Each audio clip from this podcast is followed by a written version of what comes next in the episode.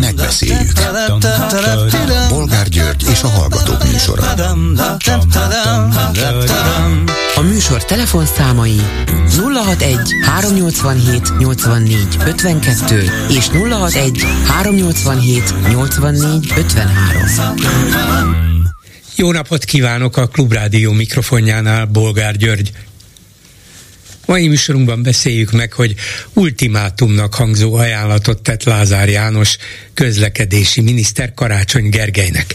A főpolgármester azonban a pozitív oldaláról közelítette meg a kérdést, és azt a következtetést vonta le az üzenetből, hogy az irány jó, és megvédtük a Budapest bérletet. Ha valaki nem egészen értené, nincs egyedül, de lehet, hogy a miniszteri hőbörgés mögött tényleg ez van. Minden bérletet megszüntetünk a megye és az ország bérleten kívül, de a Budapest bérlet maradhat, mondta Lázár. A magát kívülálló szakértőnek beállító Vitézi Dávid szerint a javaslat értékelhetetlen, az őt főpolgármester jelöltnek állítani kívánó LMP társelnöke Ungár Péter még ennél is durvábban osztotta ki Lázárt, és mások meg azt mondják, hogy az egész végül is komoly tarifa elemelésekhez vezethet Budapesten, szóval Budapest kárára keménykedik Lázár. De lehet, hogy csak arról van szó, hogy a kormány minden módon megpróbálja lenyomni karácsonyt, ő pedig nem hagyja magát, és a felelősséget igyekszik áttolni a kormányra. Nem tudjuk, hogy kinek milyen sikere lesz, hogy a közvélemény hogyan reagál erre, és kinek tulajdonítja majd az esetleges áremelkedéseket, de ki tudja, lehet, hogy karácsonynak lesz igaza, és ügyesen ki lehet játszani a nagy hangon támadó Lázárt. Minden esetre ez valamiféle politikai árnyékbox. Következő témánk egészen meghökkentő, bár tudjuk, látjuk, tapasztaljuk, mégis kimondva egészen másként hangzik. A Magyar Orvosi Kamara új elnöke Álmos Péter, aki állítólag diplomatikusabb, mint elődje Kincses Gyula volt, azt nyilatkozta a HVG 360-nak, hogy aki megteheti, különítsen el pénzt a saját magánegészségügyi ellátására. Az állam ugyanis szép fokozatosan vonul ki az egészségügyi ellátásból ez olyan súlyos kijelentés, hogy ezek után tulajdonképpen az ember azt mondaná, hogy van még kérdés? Orbán Viktor és Pintér Sándor még a helyén? Mit szólnak aztán ahhoz, hogy a kormány illetékes államtitkára elismerte, már 120 ezer külföldi vendégmunkás dolgozik Magyarországon, miközben a kormány korábban 80 ezerben maximálta a számukat. Azért ez már elég húzós szám. De vajon mit szól hozzá a migránsok ellen hangolt és uszított magyar társadalom? Természetesen folytatjuk sorozatunkat is arról, hogy valóban nincs mit tenni az Orbáni önkényuralom ellen. És végül beszéljük meg, mert annyira jellemző a rezsimre, hogy Novák Katalin köztársasági elnök és Szijjártó Péter külügyminiszter 50. születésnapján köszöntötte győzikét mert a magyar kulturális élet nagyjai megérdemlik, hogy az ország vezetői kiemelten figyeljenek rájuk. Telefonszámaink még egyszer 387 84 52 és 387 84 53. Háló, jó napot kívánok! Háló, jó napot kívánok, Bolgár úr! Boldog új évet kívánok! Önnek is! Tessék, hallgatom! Három témát szeretnék hozzászólni, bár megpróbálom röviden megtenni. Uh, uh, igazából ez a nincs mit tenni, ezért jelentkeztem be, de volna még kettő másik. Az egyik az, amit említett itt az egészségügyel kapcsolatban. Ez szöget ütött a fejembe, és ez megint nekem egy, hogy mondjam, egy régi mantrám.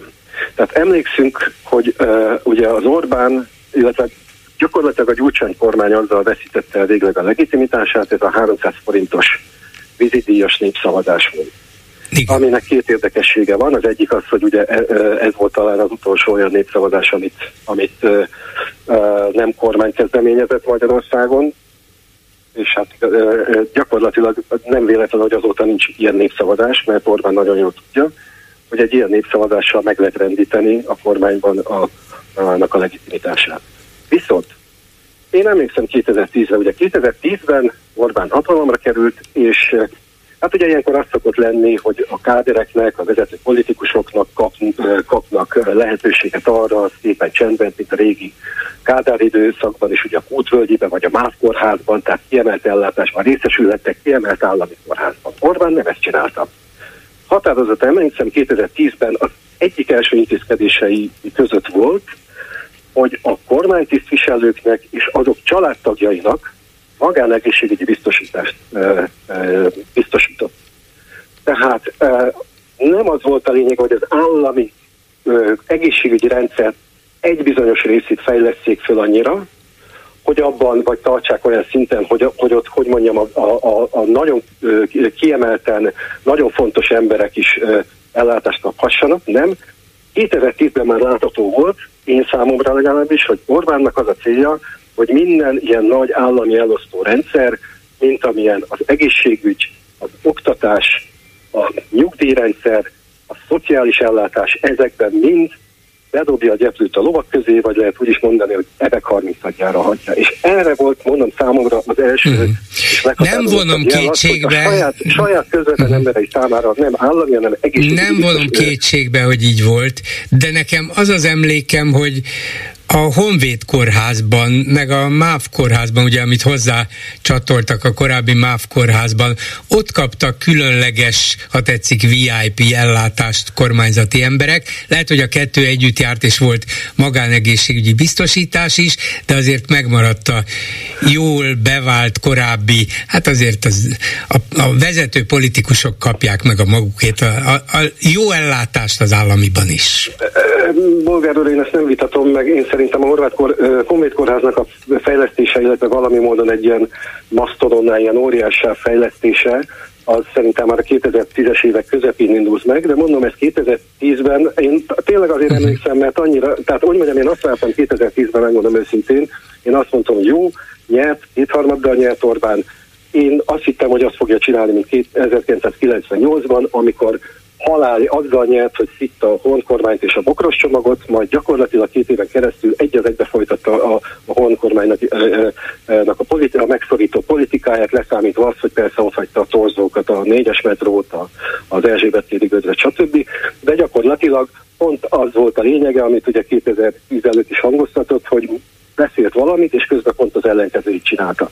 Most 2010-ben mondom, én azt vártam, hogy mhm. gyakorlatilag ő a bajnai kormánynak a politikáját fogja folytatni, miközben mindenféle hülyeséget. Ez ellenkezőjét mondja. Igen, igen. Mi volt a, mi a másik, amire, amire fel a másik az igazából, röviden mondanám ezt, mert aztán rámennék a miért teendőre, de van egy dolog, amit már napok óta próbálok önnel beszélni, mert nekem szintén szöget ütött a fejembe, ez pedig a Pesti László, és most eltekintve attól, amit beszélt meg, eh, ahogy beszélt, én hozzátartozik, hogy én Pesti Lászlót elég régóta ismerem, és nem igazából okozott nekem az elmúlt 30 évben meglepetést, egyetlen egy kivétellel, és ezt őszintén mondom, hogy nem értem, kíváncsi vagyok rá, és szeretném, hogyha valaki egyszer beszél, akkor ezt valóban módon megkérdezni tőle.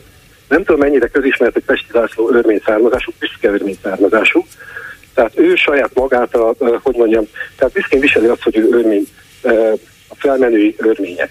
Hozzátartozik még valami, hogy nem tudom, tudja, hogy ez a 80-as évek végén, mikor kitört a, a Karabak hegyvidékben a háború az, er, az, az eriek és az örmények között, akkor hát saját bevallásuk szerint az évszázadok óta az első európai emberek, akik betették a lábát a Karabak hegyvidékre, ez Pesti László és Lovas Zoltán volt, akik a Fekete Doboz számára forgattak pont az akkor kitört háborúról egy dokumentumfilmet, elfogultan az örmények szemszögéből, és hozzátartozik, hogy igazából az utazásuk másik célja az volt, hogy a Fidesz segély adományát vitte a Karabak, vitték a Karabak hegyvidéki örmények részére, hogy megsegítsék őket a honvédő háborújukban Azerbajdzsán ellen.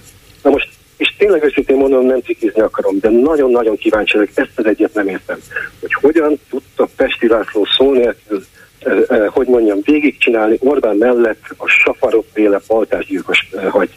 Mikor mondom, két módon is érintett az ügyben, mint örmény, és mint olyan ember, aki saját szemével látta, hogy mi történik a Karabak hegyvidékben, és még filmezte is. És nagyon-nagyon, és ezt szerintem senki nem kérdezte meg. És nagyon nem, nem, nem. Hát nézze, nem beszélt róla ezt, talán. Így, úgy tudta fel, hogy nem beszélt róla talán. Oké, okay, önmagában hogy tudta feloldani. Az egy dolog, hogy nem beszélt róla, de hogy tudott ezután Orbán Viktor mellett maradni? Tehát ezt őszintén nem értem. Tehát ez, ez, ez olyan dolog, hogy a, hogy mondjam, az őseit tagadta meg gyakorlatilag, amire addig büszke volt. Értem. És akkor, Na, akkor nincs mit tenni? Hát én szerintem van. És én uh, igazából négy példát is látok uh, arra, hogy mit kell tenni, és látok egyet, hogy mit nem. A négy példa az, az egyik az nyilvánvaló, gondolom, tudja a bolgár úr, hogy én szerintem ki kell nevettetni ezt a hatalmat, tehát az egyik az, amit a két szarkú kutyapárt csinál, okosan, szépen, viccesen hülyét csinálni a hatalomból, és megmutatni azt, hogy igazából mi a, a, az igazából a hogy mondjam, a, a, a rendszernek a lényege, amit én már mondtam, hogy gyakorlatilag az öntevékenységnek, az önszervezésnek a teljes elfontása. A másik, amit lehet csinálni, az, amit a DK csinál. Nekem meggyőződésem, hogy Orbán hatalma nem választáson fog megdőlni, hanem ha meg fog dőlni, akkor valószínűleg kataklizma szerűen össze fog roppanni, gyakorlatilag a romok alatt maradni pedig Orbán alatt, tehát mi még jobban fog fájni, tehát én ezt állítom, hogy az Orbán-féle rendszerváltás nem fog menni fájdalommentesen, minél később történik meg, annál fájdalmasabb lesz, de utána, mint általában, amikor összeomlik egy rendszer, marad egy hatalmi vákum. Ebben a hatalmi vákumban pedig általában a szélsőségesek szoktak belépni. A radikálisok, akik tiszta csillogó szemmel tudják, hogy mi a teendő, jönnek a, a szélsőjobbosok, a nácik jönnek, a kommunisták, mindenki elő fog jönni, hogy megragadja a hatalmat. És egyetlen egy megoldás van ilyen esetben, hogy ott van egy működőképes árnyékkormány, amelyik rögtön a helyére tud állni, és az emberek el tudják hinni azt, hogy jó, hogy mondjam, elfogadnánk a szélső jobb oldalt, mert ők legalább valami fajta rendet csinálnának, de nem szívesen. Ha van másik kormány, amelyik, hogy mondjam, valami módon... Hát, ha van, aki készen áll, aki el tudja hitetni magáról, hogy tudja működtetni az országot, az jól fog jönni, értem? Úgyhogy meg, meggyőződésem, hogy ezt nagyon sok mindent nem csinál jól a DK, tehát én, de ezt kifejezetten. Tehát ez, az, ez az, szerintem... Kell, a, hogy, kell, mondjam, hogy a, a társadalomnak legyen egy ilyen támasza. Kell, hogy legyen egy ilyen támasza a társadalomnak. Mi a harmadik? A harmadik az, amit Habházi csinál. Tehát az, hogy egyszerűen, tehát következetesen megmutatni azt, hogy én nem csak fölállok a hódóra és azt mondom, hogy mondjon le, aztán bevonulok a parlamentbe melegedni, és ezek Kövér Laca bácsi kezéből, hogy mondjam, megjuhászkodva, hogy ne vonja meg tőlem az aponást, hanem megmutatja, hogy igen, én tényleg kész vagyok, tehát nekem annyira fontos, hogy én a saját egzisztenciámat is hajlandó vagyok föláldozni azért, hogy, hogy ez a rendszer megdőljön. Na most ilyen ember, hogy mondjam, tehát hatházival ott voltak a momentumosok is két hétig. Nem tudom, emlékszik-e, bolgárul, hogy mikor volt az ellenzék a legnépszerűbb? Akkor, mikor volt ez a rabszolga törvény, és föllázadtak. Tehát csináltak egy rebelliót a parlamentben, majd oda vonultak a tévészékházhoz és határozottan, következetesen kitartottak másfél napig. Másfél nap után bevett utánuk Molnár Zsolt, és kihozta őket, kidumálta őket. Molnár Zsolt, akiről köztudott, hogy egyáltalán semmi köze a Fideszhez, biztos, hogy nem Fidesz ügynök. Na, az ő hatására kimentek a képviselők megünnepeltetni magukat a tüntetőkkel, és ezzel el is vették az egésznek az élét. Azért voltak tehát utána még népszerűbbek is. Hogy az, tehát a parlamenten kívül következetesen, határozottan hm kell küzdeni. Értem, tehát, tehát a hatházi módszer. kockázatot az emberek is mögé állnak. Igen, hatházi módszer, és mit nem? És még van egy negyedik, amit lehet csinálni, ez pedig amit Karácsony Gergely csinál. Tehát, hogyha valaki polgár, meg, meg, az, meg az ellenzéki polgármesterek, akik jól végzik a dolgokat, nem mind, de van, aki jól végzi, ez gyakorlatilag egy összekötni azt, hogy megfelelő módon egy, egyfajta, tehát a közigazgatást biztosítják, és nem szégyelik a politikai színezetet is, már csak azért is, mert Magyarországon jelenleg nincs közép. Tehát, hogy, hogyha valaki középre akar állni, az egyrészt belesik az árokba, másrészt mielőtt belesne, két oldalra fogják leződni. Hmm. Értem. És mit nem szabad tenni? Mit nem szabad? Hát nekem meggyőződésem az, amit az ellenzék nagy része csinál. Tehát, de ez már régi mantrám, én nekem meggyőződésem, hogy azzal, hogy bennülnek a parlamentben, ezzel kollaborálnak, és semmi más funkciójuk nincsen, mint az, hogy legitimálják a hatalmat. Ugye önnél itt Hiller István elmondta, hogy, hogy ő már pedig azért ül a parlamentben, mert hogy képviseli azokat, akik megválasztották. És akkor én megkérdezem, hogy két dologban egyrészt miben képviseli a megalázkodásban, másik. Mit értek el azzal, hogy bennülnek el? Egyetlen egy dolgot tessék nekem mondani, hogy miért konkrétan mit sikerült az ellenzéki pártoknak azzal elérni, hogy bent ültek a parlamentben. Hát legalább fenntartottak egyfajta képet arról, hogy ők másképp csinálnának dolgokat, oktatástól, kultúrán át, hogy Hillernél maradjak, és hát erre a parlament az egyik szintér, az egyik színpad, nem biztos, hogy ezt el kellene hagyni. Jó, értettem, és köszönöm, nagyon az érdekes volt, amit mondott. Mondom, Igen. Ne haragudj, számomra egy hazafias népszint, és annál rosszabb, mert hogy nap mint nap hagyják is megalázni magukat, mert pontosan ugyanazokat a köröket járják végig, tehát előre lehet tudni, hogy tehát hogy, hogy mondjam, miért nem tudnak legalább annyit megtenni, amit a Fidesz frakció a Gyurcsány kormány alatt, hogy abban a pillanatban, amit Gyurcsány szólás emelkedett, az egész Fidesz Igen, hogy Orbán felszólal, kimennek. Értem. Jó, köszönöm szépen, viszont hallásra. A vonalban pedig Bauer Tamás, közgazdász, volt országgyűlési képviselő, szervusz Tamás. Szervusz Gyuri, üdvözlöm a kedves hallgatókat. Na most ezek után kérdezem tőled, hogy nincs mit tenni, végül is te vagy az, te voltál az régóta, aki azt mondod, mondtad, hogy ez a rendszer már annyira elfoglalt mindent, hogy választásokon nem váltható le. Hát akkor mit lehet tenni, ha van egyáltalán mit tenni? Természetesen van mit tenni. A hallgató, akit az imént hallgattunk, szerintem részben helyesen mondta azt, hogy mit lehet tenni és mit kell tenni. Helyesen hivatkozott Hatházia, teljesen egyetértek, vagy majdnem teljesen egyetértek ebben vele. Helyesen hivatkozott Karácsonyra és az ellenzéki polgármesterekre, Tóth Józseftől Soproni Tamásig, és sorolhatnám azokat a kiváló polgármestereket, akik megmutatják, hogy hogyan lehet, ráadásul anélkül, hogy lopnának, anélkül, hogy túl sokat költenének. Balanyi Krisztinát és Piko András ki ne hagyjuk ebből a sorból, hiszen ők is példaszerűen végzik ezt a munkát. Tehát ebben egyetértek vele, ezt is lehet tenni, és ezért helyes az önkormányzati választásokon együttműködni jó jelölteket állítani, és ha egy módban rá megőrizni a 2009-ben elért pozíciókat, sőt, ha lehet, akkor még többet is. Tehát ezekben egyetértek vele. Abban is egyetértek vele, amit mondott az elején, hogy hát választásokon, az általa kiírt választásokon az Orbán rendszert nem lehet legyőzni, és ezért mindenki, aki kormányváltásról beszél, kormányváltásban gondolkozik az adott keretek között, az vagy téved, vagy ami még rosszabb becsapja azokat, akikhez beszél. Tehát ebben is igaza van, sajnos abban is igaza van, hogy kataklizma kell ahhoz, hogy ezt a rendszert meg lehessen dönteni, és hogy ez fájdalmas lesz. Tehát mindezekben egyetértek vele, a szívemből szólt, az hagyján, és még az eszedből is, az agyadból is. Nem? Igen, igen, igen, igen, igen, igen, ez így van. Ezekben egyetértünk. Hozzá kell ehhez tenni, hogy csak elismétlem azt, amit már korábban is mondtam. Ez egy önkényuralmi rendszer. Ebből kell kiindulni a gondolkodásnál. Ez már ne, rég nem demokrácia, Utoljára talán a 2014-es választásokon volt még esély. De hát ezt az esélyt alapjában a Mesterházi Attila és az MS, akkori MSZP eljátszotta.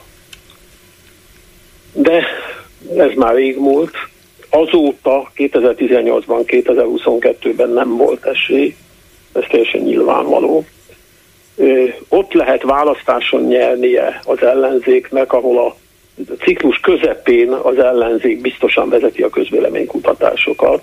Ma Németországban, ma Nagy-Britanniában az ellenzék magasan vezet a közvéleménykutatásokban, és minden bizonyal a jelenlegi kormány a választások meg fog bukni.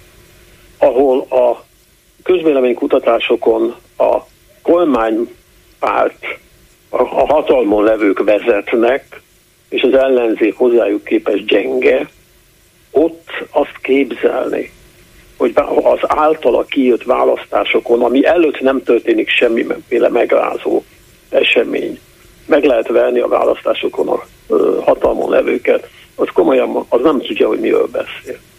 Azt is hozzáteszem, hogy az egyik sztárpolitológusunk a, egy ilyen éves összegzésében a, a, itt a rádióban, a klubrádióban, azt ö, szembeállította az, hogy a Fidesz hogy ki tudta használni a tocsik ügyet, és a jelenlegi ellenzék nem tudja kihasználni a, az Orbán rendszer különböző ügyeit.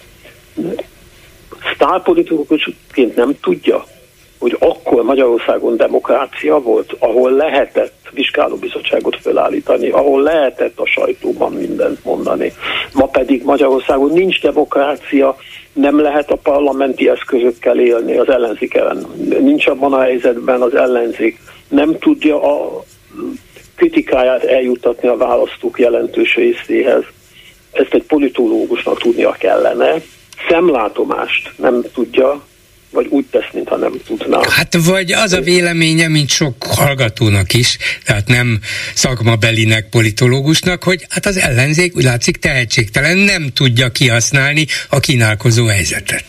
Az nincs kínálkozó helyzet. Egy önkényúalmi rendszerben nincs kínálkozó helyzet. Mert ö, egy önkényuralomban a hatalmon levők döntik el, hogy mit lehet mondani, hogy a parlamentben mit lehet csinálni, hogy a, sajtó, a, a sajtóinformációk kihez és hogyan jutnak el. Ezt mind-mind az Orbán rendszer urai döntik el, tehát nincs ilyen kínálkozó helyzet. Tévedés azt hinni, hogy van. Na, akkor tehát, viszont mit csinálhat? Mit csinálhat tehát, az ellenzék, és mit csinálhat az eléged, a társadalom elégedetlen része, amely hajlandó volna valamilyen aktivitásra is? Először is kezdem, kezdem azzal, amiben nem értek egyet a kiválóan beszélő hallgatóval.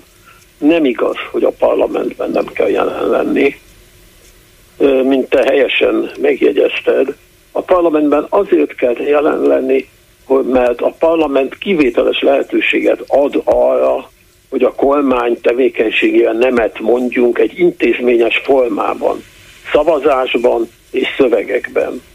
Nekem, aki nem vagyok képviselő, nincs módom nemet mondani a kormánya, a legfeljebb itt a rádióban, amit egy ö, szűk ö, kör hallgat, meg esetleg a Facebookon, amit szintén egy nagyon szűk kör olvas már, mint amit én ott írnék. E, a parlamenti képviselőknek intézményes módjuk van arra, hogy nemet mondjanak azokban az alapvető kérdésekben, amiben a kormány úgy szereti beállítani a dolgot, mintha az ő álláspontja és cselekedete a magyarok álláspontja lenne. Ugye Orbán állandóan azt mondja, hogy a magyarok így, a magyarok úgy. Amikor kimegy Brüsszelbe, azt mondja, hogy a magyarok ezt akarják, a magyarok ezt nem akarják. Na most, ha az ellenzékben van bátorság, akkor a parlamenti szavazásokon világossá teszi, hogy amit Orbán mond, az a magyarok egy része, aki őt támogatja. De van a magyaroknak egy másik része, aki nem őt támogatja. Az előző parlamenti ciklus utolsó ülésén szavazott a parlament az orosz-ukrán háborúról szóló ö, politikai nyilatkozatról. Ez alkalommal az ellenzéki képviselők képesek voltak szinte kivétel nélkül igennel szavazni egy olyan politikai nyilatkozata, amelyik kimondta azt, helyeselte azt, hogy Magyarország nem támogatja Ukrajnát fegyverrel. Egyedül az Európai Unió országai közül akkor. Hogy lehet, hogy az MSP, a DK, az LMP, a kép, képviselői mind-mind igennel szavaztak erre az Orbáni álláspontra.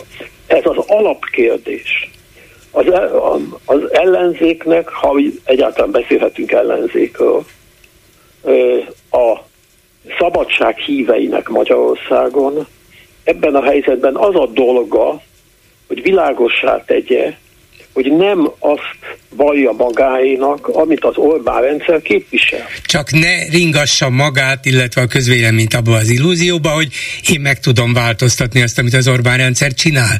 Nem tudja, de a saját véleményét azért fejezze ki, foglalja írásba, vagy nem szavazatba, és ezzel érzékeltesse, hogy van másként gondolkodó ahhoz, is az országban. Ahhoz, hogy valaha ha valamilyen megrázkutatáson megy keresztül az ország és vele az Orbán rendszer, egy jobb Magyarországot lehessen teremteni, ahhoz arra van szükség, hogy legyen Magyarországon olyan politikai gondolat, politikai szervezetek összessége, amelyek ezt a mást képviselik.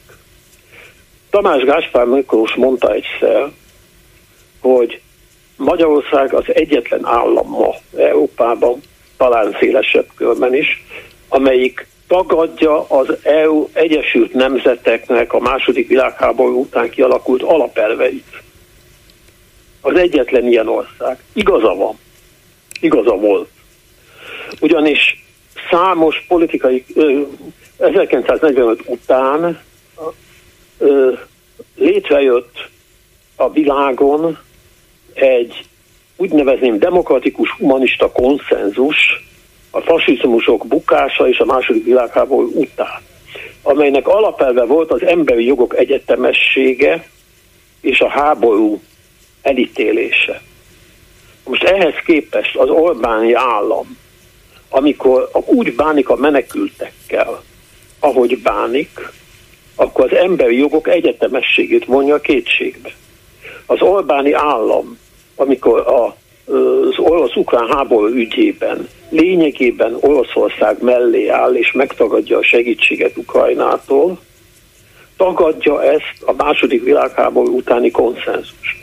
Most az lenne a dolga az ellenzéknek, ha valóban szemben áll az Orbán rendszerrel, hogy ezekben a kérdésekben egyértelműen állást foglaljon Orbánnal szemben a háború ügyében is, és a menekült kérdés ügyében is. Tehát azt mondod, hogy az ellenzéknek világosan meg kell fogalmaznia az Orbán rendszerétől eltérő álláspontját, mert különben nem lesz mire támaszkodni. Értem, de ez ugye mégis csak a távlatokra szól. Van-e olyan tennivalója lehetősége, hogy most adjon valamilyen reményt a támogatóinak, híveinek, hogy lehet másképp is politizálni, lehet akár részsikereket elérni, talán nem azzal a reménnyel, hogy, hogy megdöntjük a rendszert, de legalább sikereket tudunk felmutatni, és ez ösztönzőt adhat arra, hogy emberek nagyobb része forduljon felénk, vagy várva tőlünk valamit.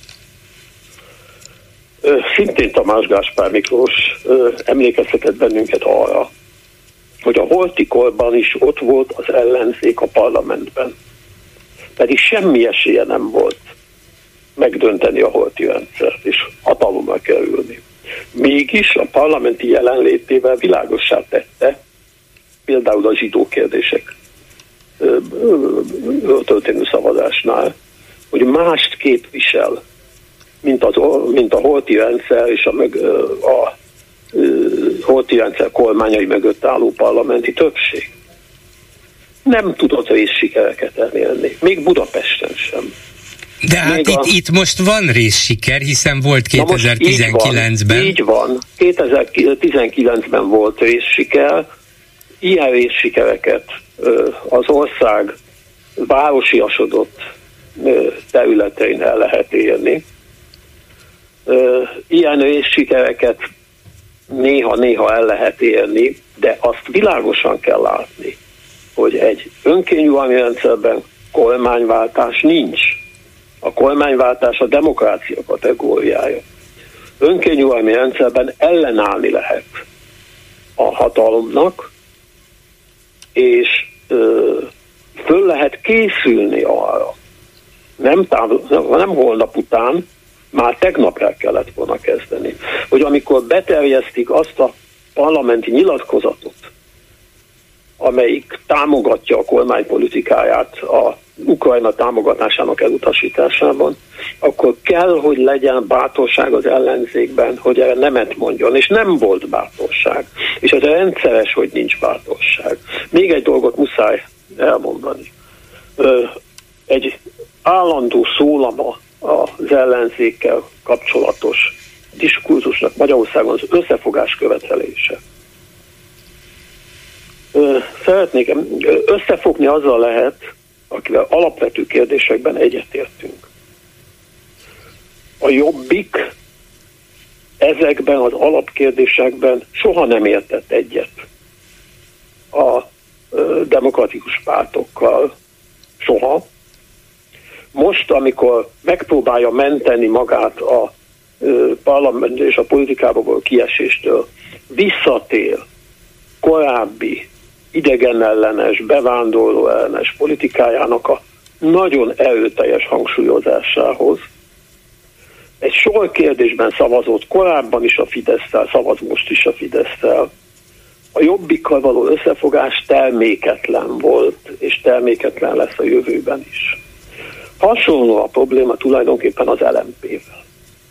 Korábban Siffer András, most Ungár Péter vezetésével. Mind a ketten nagyon tehetséges, sok tekintetben rokonszenvesen politizáló emberek, de a politikai álláspont, amit vallanak, az lényegében az Orbán rendszer önkényúalmi jellegének tagadására épül. Amikor Ungár azt mondja, hogy nem szimbolikus kérdésekkel kell foglalkozni, akkor tulajdonképpen azt mondja, hogy az, hogy szabadság van, vagy önkényuralom van, szabadság van, vagy elnyomás van, ezek szimbolikus kérdések. Ezek nem számítanak, csak az számít, ami az embereket naponta érdekli. Sokszor tesznek hasonló kijelentéseket egyébként az MSZP politikusa is. Én azt gondolom, hogy amit ők szimbolikus kérdéseknek neveznek, ezek a politika alapvető elvi kérdései. És ha ezekben a alapvető elvi kérdésekben nem tudunk egyetérteni, akkor nincs mód, nincs értelme, nincs kifutása az összefogásnak. Azokkal helyes politikailag összefogni, akikkel ezekben a kérdésekben egyet tudunk érteni. Az összefogás híveit szeretném arra is emlékeztetni, a szlovákiai összefogás tanulságaira. Szlovákiában a Ficóékat úgy sikerült legyőzni, hogy egy nagyon törékeny koalíció született, ami nem bírta a négy évet kihúzni. Egy törékeny koalíció alkalmatlan a kormányzásra. Tehát nekünk most nem a követ, nem 2026-ban kell gondolkodnunk, hanem egy erős koalíciót, hanem, ez lehetséges. Hanem, nem, hanem egy politikai alternatíva, egy szellemi politikai alternatíva felépítésében, amely egy ö, demokratikus, humánus konszenzust véd és képvisel az Orbán rendszerrel és az Orbáni ideológiával szemben. Ha ebben, ezekben a kérdésekben tudunk egyetértésre jutni a demokratikus pártokban, és én azt gondolom például, hogy ebből a szempontból a legközelebb egymáshoz a mai magyar parlamenti politikában a DK és a Momentum áll. Ők az Orbán rendszer legkeményebb ellenfelei. A Momentum, amelyik nem volt hajlandó a parlamentben tisztségeket vállalni, mert tudta, hogy ezzel is beállna az Orbán rendszer mögé, vagy Gyurcsány Ferenc, aki soha még a parlamenti felszólalásaiban nem szólította meg elnök úrként és tisztelt házként a fideszes többséget, hanem mindig úgy beszél, hogy nem hozzájuk beszél, hanem a közönséghez beszél. Ezek apróságok. De egy másfajta parlamenti magatartást jelez, mind hatházi, mind a Momentum, mind Gyurcsány. A többi ellenzéki pedig, hát gondoljunk csak ennek a Komjáti Imre MSZP társadalmaknak arra a felszólalására, hogy hát fogjunk össze mindenki, aki itt van ebben a házban. Le, értsük meg egymást. Ez volt az ő napirend előtti az utolsó parlamenti ülésen. Nem érti, hogy itt egy olyan önkényúalmi rendszerről van szó, amik szemben áll a demokratikus Európa 70 éves hagyományával. Hát érte, Ezekben igen. a dolgokban kell dűlőre jutni, és, el, és készülni arra, hogy valamikor majd megnyílik egy alkalom. Nem a választáson, hanem előtte. Előtte kellene a rendszernek ahhoz meginognia, ahogy az MSZNP rendszere a 90-es választások előtt ingott meg, és nem a választáson. Ahogy Lengyelországban a Jaruzelszki rendszere a választások előtt ingott meg, és nem a választáson. És utána következik a választás, amikor a rendszer már megingott, és leül tárgyalni az ellenzékkel. Hát még, Akkor igen, nyílik igen, meg az igen. alkalom, és arra kell készülnie minden európai szellemet képviselő demokratának, aki nem azt mondja, amit Ungár Péter barátunk úgy szokott fogalmazni, hogy mi nem, mindet, nem gondoljuk azt, hogy amit Brüsszel mond, az mindig helyes. És emögött egy olyan viszonyt képvisel az európai értékrendhez, amivel szerintem nem tudunk összefogni és együttműködést kialakítani. Köszönöm A szépen, igen, igen, igen. Köszönöm szépen Bauer Tamásnak. Köszönöm Szervusz szépen. Tamás, minden jót. Köszönöm, szervusz. A vonalban pedig Batka Zoltán, a Népszava munkatársa. Szervusz! Szervusz Gyuri, üdvözlöm a kedves hallgatókat! Gondoltam, hogy azért beszéljünk néhány percet, mert a közelmúltban fölvetődött egy terv a szélső jobbról, hogy valamiféle emlékművet kellene emelni Budapesten a szemkilövetés áldozatainak, a 2006-os szemkilövetés áldozatainak, amire te írtál egy válasziket, hogy rendben, rendben, de akkor azoknak a rendfenntartóknak, rendőröknek is, akik ott száz számra szenvedtek súlyos sérülést, miközben védték a rendet, meg a demokratikus viszonyokat. Amit erre te kaptál a Fidesz párti sajtótól, hát erre azt mondom, hogy kicsit túlmegy a nem is a normálison, meg az elfogadhatón, szóval az az igazi gyomorforgató, szálljunk bele akkor batkába, mert hogy képzeli az ilyet. Szóval úgy érzed, hogy nem kellett volna ilyen határozott cikket írnod, hogy rendben, de akkor legyen másik is, vagy tudtad, hogy valami ilyen lesz a fogadtatás, és már hozzá vagy szokva, hogy páros lábbal szállnak beléd? Hát még egyszer szép jó estét a kedves hallgatóknak. Hogy is fogalmazzam meg, um, az én személyem ebben a történetben baromira nem érdekes. Már elnézést, hogy ezt a szót használtam. Um, természetesen gondoltam, vagy tudtam, vagy tehát minden, gyakorlatilag a cikkeim egy jó része olyan, hogy, hogy van rajta fogás, lehet rajta fogást találni, de hogyha úgy írna az ember cikket, hogy most azon előre lettek, hogy jaj, ehhez majd mit fog szólni X meg Y, akkor nyilván a felesleges ugye újságot írnia. Ez az egyik. A másik az én személyem tényleg azért nem túl érdekes, mert most az, hogy itt belém szálltak, és, és ezt a részt ezt le is rendezném ennyivel magam részéről, hogy most a, ezek az ilyen fideszes, mit tudom én, milyen pársajtónak az ilyen-olyan, amilyen slapajai írogatnak, az hát írogassanak, az engem különösebben nem zavart, tehát rész a szólásszabadságnak, bizonyos megengedése rész a Gutenberg univerzumnak, én köszönöm szépen, nagyon jó alszok, iszok, eszek, stb. az írásaiktól, elolvasom őket, és hát hogy is fogalmazom magamba, csak azt állapítottam meg sajnos, hogy a, a jobb oldalnak van pártja, a bal oldalnak meg sajtója ez a nagy helyzet, és elnézést, ha ezzel most megsértek ugye baloldali politikusokat, de nagyjából a realitás az ez, tehát hogy borzasztó gyenge írásokat láttam, amiket így rólam. Egyetlen egy vélemény volt, ami úgy, úgy érdekes, és megálltam nála, az a Schiffer András véleménye volt, a többit azt átlapoztam. Na de a Schiffer a maga módján, bár ő nem megy em, abba a stílusbeli mélységbe, amiben néhányan mások, de tulajdonképpen tartalmilag, ha tetszik, még sérelmesebb. Azt mondja, hogy, hogy eh, Batka szerint a 2006-os őszi rendőr terror áldozatai Na, na, na, na, na, na, na, Gyuri, bocs, hogy közbeszakítok. A Schiffert idézte a Mandiner. Igen.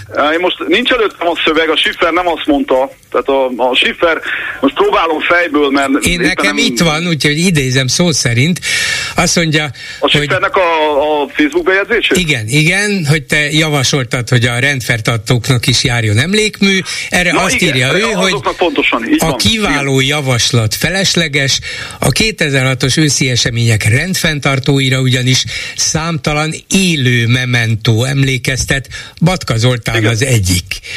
Hát... Ez, Egyrészt én egyetlen dolgokban érzem ezt nagyon megalázónak és sérelmesnek. Az, hogy én Hát ez az élő mementója, ez elég nehéz, biztos a művész tudja, hogy mire gondolt. Én ezt úgy fordítottam le, hogy valamiféle reprezentánsa.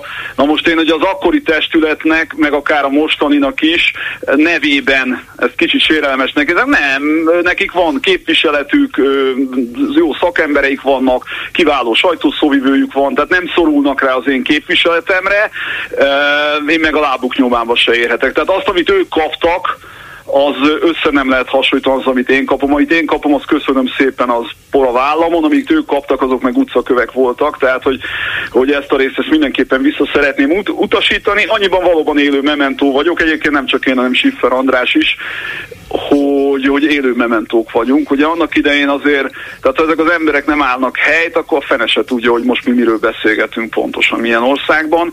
Azért én nem tudom, hogy Siffer András nem volt az utcán, vagy látta-e, ami ott történt, gondolom igen. Uh, ott borzasztó erőszakos események voltak. Borzasztó eszkaláció volt. Tehát uh, hogy is mondjam, kicsit ilyen rossz Igen, bizonyos értelemben lehet ezt pozitívan is érteni, igen? ahogy te most értetted, hogy élő mementó, igen, hát ne felejtsük el, ami 2006 őszén történt. Hát, hogyha így értjük, akkor valóban ne felejtsük el, igen, valóban, hogyha ezzel elérem azt a cikket, hogy, mert hogy például ugye utólagosan kártérítést kapjanak azok a rendőrök, akik megsérültek, akkor természetesen nagyon szívesen is köszönöm szépen ezt a megjegyzést. De egyébként egy, egy, na, egy pillanatra hadáljak meg pontosan annál, amit írtam. E, részint azért is, hogy a kormány sajtó jó szokással szíven hazudik, tehát nem azt ugye adja vissza, amit írtam. És mert az, az azt gondolom, hogy ez fontos. Tehát úgy adják vissza, hogy ez valamiféle provokatív írás, ott szó nincs róla, ez egy nagyon is komoly kompromisszumot javasló írás volt. Én két dolgot javasoltam, ugye egyfelől ugye azt, hogy akkor legyen rendőröknek is valamiféle megemlékezés, kettő meg ugye ne a Dohány utcánál, hogy ez most miért nem akarnánk mélységbe belemenni, szerintem aki látta az akkori eseményeket, pontosan tudja, hogy mire beszélek, tehát a Dohány utcánál mondjuk Árpád sáv alatt vonulgató tüntetőknek nem állhat.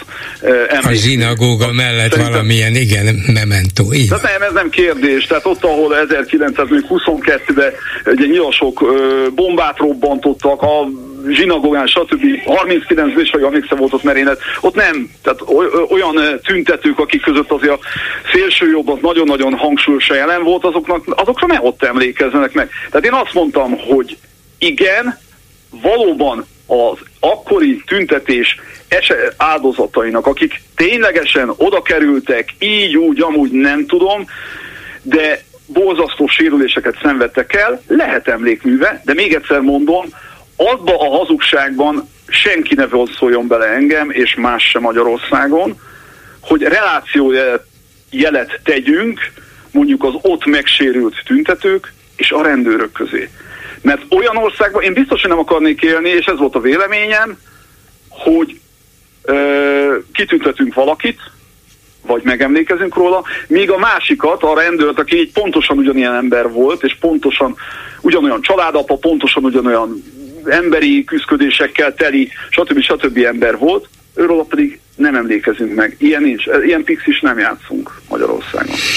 Na most visszat... Nagyon remélem, hogy nem játszunk igen, Tehát, ez, egy, ez, egy, ez, egy, ez egy borzasztó ö, féloldalas dolog, és része annak a szerintem nagyon aljas emlékezett politikának, ami megpróbál, hogy mondjam, kisajátítani, nagyon csúnyán eltorzítani történelmi eseményeket. Például 2006 esetében az akkori ilyen, nevezük így robbanást, ami akkor ott egy ilyen indulat robbanásból. Utólagosan eljutottunk odáig, hogy egy ilyen elkultak című márnézés, csak ez volt a címe. Ugye ilyen, ilyen propagandafilmet csinált, ilyen ót, ótvar hazugságokkal teli. Szóval, hogy ez egy, ez egy nagyon-nagyon-nagyon rossz irány. És igen, ebbe szólaltam fel, hogy gyerekek, nem csak a titör, én el, elismerem azoknak a jogát, aki azt mondja, hogy neki ez egy nagyon-nagyon súlyos sérüléssel járó esemény volt, és ő erről meg akar emlékezni, de tessék szépen elismerni azoknak a jogát is, akik meg úgy élték meg, hogy akár félelemmel, vagy akár nagyon súlyosan megsérültek, mint a rendőrök egy része. Akkor visszatérve az újságírásra, Igen. nincs egy olyan érzésed, hogy rendben, te megírod félelem nélkül, meg a következmények mérlegelése nélkül azt, amit akartál, de közben kapsz rá olyan választ, ami lényegében megfélemlítő, hiszen az ő oldalukon ott áll a hatalom, te fogd be a szát, hogy merészelsz ilyet, nem hogy kitalálni, leírni, hanem gondolni is egyáltalán, úgyhogy jegyezd meg ezt először és utoljára, mert különben, hát az már nincs leírva, de körülbelül, körülbelül ez a hangnem, ez az egésznek az üzenete, hogy fogd te be. Hát így is már eléggé be van szorítva az ellenzéki vagy független média, de fogd is be. Hát nézd, Gyuri, uh, most hozzátok beszélek, akiket ugye az internetre száműztek. Tehát kettőnk között nektek van sokkal-sokkal rosszabb helyzetben. Ti áldozataid vagytok valaminek, engem meg csak ilyen néhány ilyen skribbel szít. Hát most őszintén szóval inkább nekem kéne kérdeznem téged ilyen helyzetben, ez az igazság. Na ez az egyik fele. A másik fele, Fú, hát hogy is mondjam, itt a, a nagy kérdés az az, hogy hol a határ. Most az, hogy itt engem lerajzolnak csúnyának, meg itt tudom, minden, mindenféle baromságot olvastam saját magamról, eléggé elszomorító, hogy emberek az egy életüket erre áldozzák, de hát ez van. Um, Mert vitatkozni nyugodtan lehetne, mondom, ne, egyet nem érteni Batka Zoltánnal, igen? nyugodtan lehetne. Szerintünk, hogy nem a rendőrök nem érdemelnek, és így tovább. Tehát lehetne ezt mind normális hangnemben is egy totálisan más hát véleményt kifejteni. Erre azt tudom mondani, amit a, maga, magáról az alaphelyzetről is, hogy, hogy, hogy milyen lenne egy jobb világ, hát lennének rá ötleteim, gondolom neked is, és a kedves hallgatóknak is. Egy dolog adott, ez adott. Ezzel fogunk együtt élni. Egy olyan rendszerben élünk, ami ezeket az ótvar, ordas indulatokat felhasználja, menedzseri, e, iparszintű méretre növeli. Slusz ez van, ebben élünk, ebben létezünk. Tehát azt kell, hogy mondjam, hogy kedves kollégák, ha hallgatják az adást, igen, ha valaki ma publicista, ha valaki ma oknyomozó újságíró, az bizony készüljön ilyen támadásokra. Tehát nem csak én kapok ilyet, tehát ó, hát ezer más kollégám, sokkal jobb kollégám van, aki sokkal komolyabb bírásokkal jelentkezik, és sokkal komolyabb támadásokat is kaptak, vagy kapnak. Most az, hogy még egyszer mondom, verbális, ha valaki fenyegetődik, hát nézd, vidéki gyerek vagyok, hát őszintén szóval olyan nagyon nem ott lázba. Tehát, hogy azt kell, hogy mondjam, hogy sajnos ez nekünk a szakmánknak most már a része. Ez olyan dolog, mint az, hogy mint egy katonának az álljon, aki nem tudom, tud menetelni teljes menetfelszerelésbe 20 kilométert.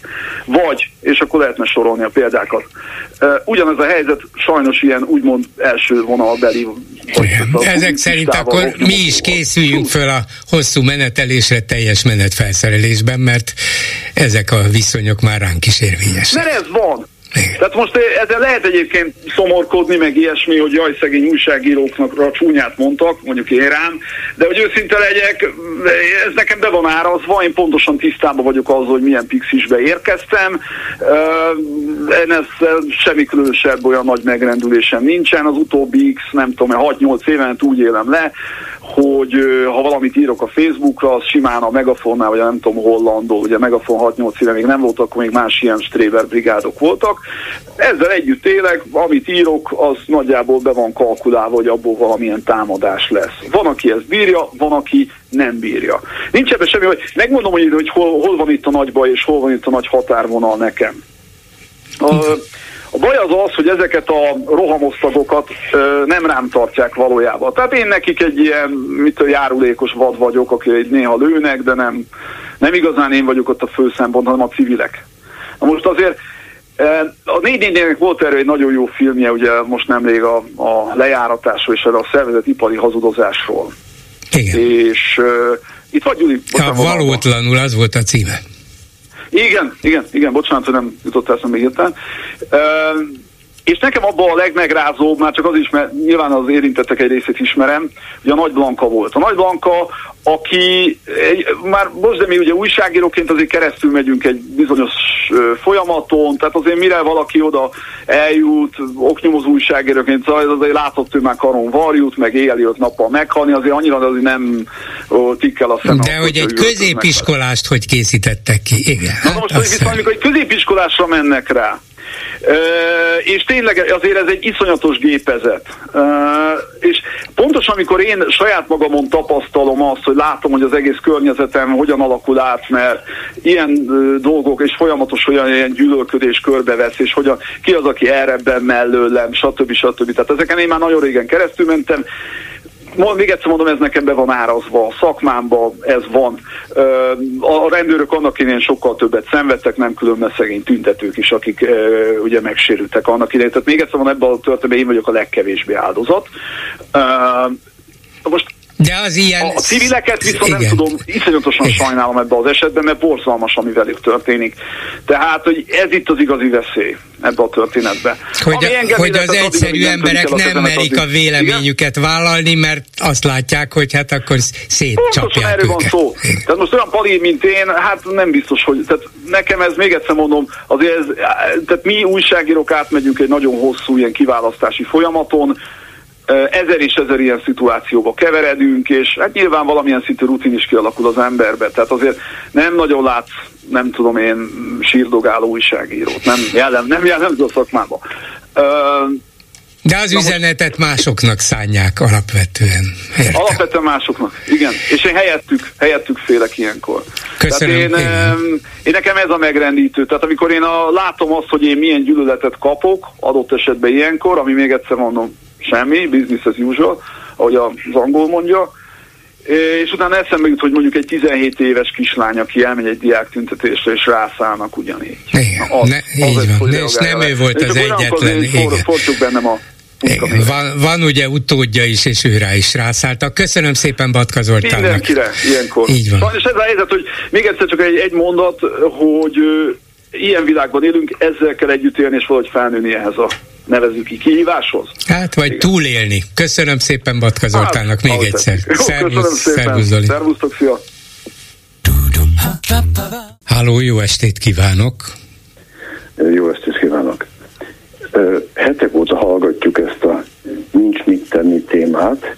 Én ehhez szerettem volna hozzászólni, illetve egy másik is lenne, amelyik nem szerepelt a mai témák között, ha megengedi. A nincs mit tenniből úgy vártam, vártam, hogy egyszer valaki csak felveti azt, hogy ezt az áldatlan állapotot, amit azért szerintem igazam van, ha azt gondolom, hogy az ország lakosságának számszerű többsége nem kíván már tovább fenntartani, de mégis uh, él és virul, és uh, most egy részt az uniós pénzekből ráadásul meg is kapott, és mi nézzük tehetetlenül, ahogy a mi adóforintjaikat, illetve az uniós pénzeket tetszésük szerint hobbira, szlovákiai futballcsapatokra, stb. stb. elherdálják, és ezért nagyon szeretnénk tenni valamit, de azt a lehetőséget, hogy meg kellene nézni, hogy a bal oldal, a jobb oldal, a Fidesz mivel tudott többször is választásokat nyerni, és egyszerűen lemásolni, ezt valahogy senkitől nem hallottam az elmúlt hetekben. A Fidesz három témára szállt rá, az egyik a ö, úgynevezett ö, migrációs ö, terület, a bevándorlás, vagy hát nevezzük őket jó menekülteknek.